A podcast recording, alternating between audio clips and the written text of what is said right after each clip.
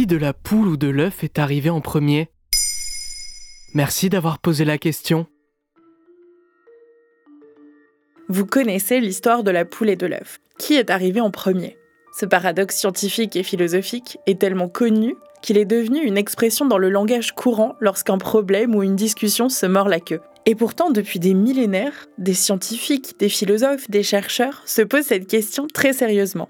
Ah bon? Mais ils s'y prennent comment? Le Oxford English Dictionary a par exemple essayé d'étudier quel mot entre poule et œuf a une histoire plus ancienne.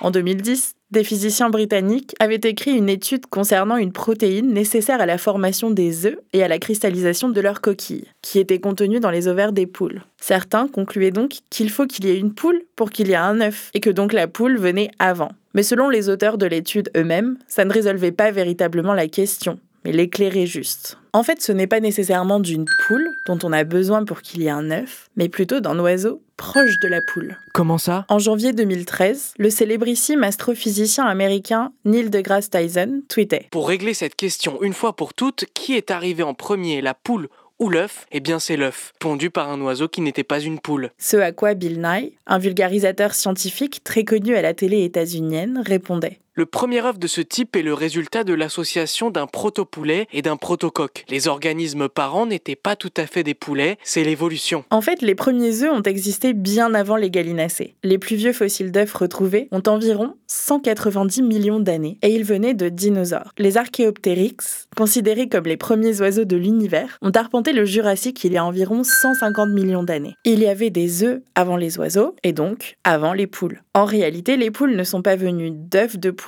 mais d'un autre animal. Un jour, un gallinacé extrêmement proche de la poule a pondu un œuf qui contenait, suite à une toute petite mutation génétique, une poule telle qu'on la connaît aujourd'hui. Il est quasi impossible de savoir de quand date le premier œuf contenant la première poule, étant donné la nature de l'évolution. Mais on sait que les poulets ont été domestiqués il y a environ 7000 ans. Mais la question de la poule et de l'œuf reste surtout un problème philosophique qui permet de suivre l'évolution de la pensée au cours des siècles. On se pose la question depuis si longtemps? Oui, dans le Times, Roy Sorensen, philosophe à l'université de Washington, retrace une petite histoire du paradoxe. En Grèce antique, Aristote y réfléchissait déjà. Ce paradoxe pose la question de la genèse, de l'origine des choses.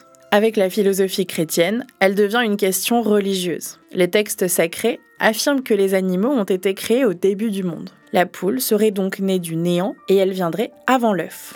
Au XVIIIe siècle, Denis Diderot, penseur des Lumières et rédacteur de l'Encyclopédie, écrivait si la question de la priorité de l'œuf sur la poule ou de la poule sur l'œuf vous embarrasse, c'est que vous supposez que les animaux ont été originairement ce qu'ils sont actuellement. Son intuition est confirmée par Darwin dans l'origine des espèces. Mais il montre que l'évolution est graduelle et qu'il est donc très difficile de tracer une ligne entre deux espèces. Ainsi, il y a souvent un chevauchement tandis qu'elles s'adaptent. Voilà qui de la poule et de l'œuf est arrivé en premier.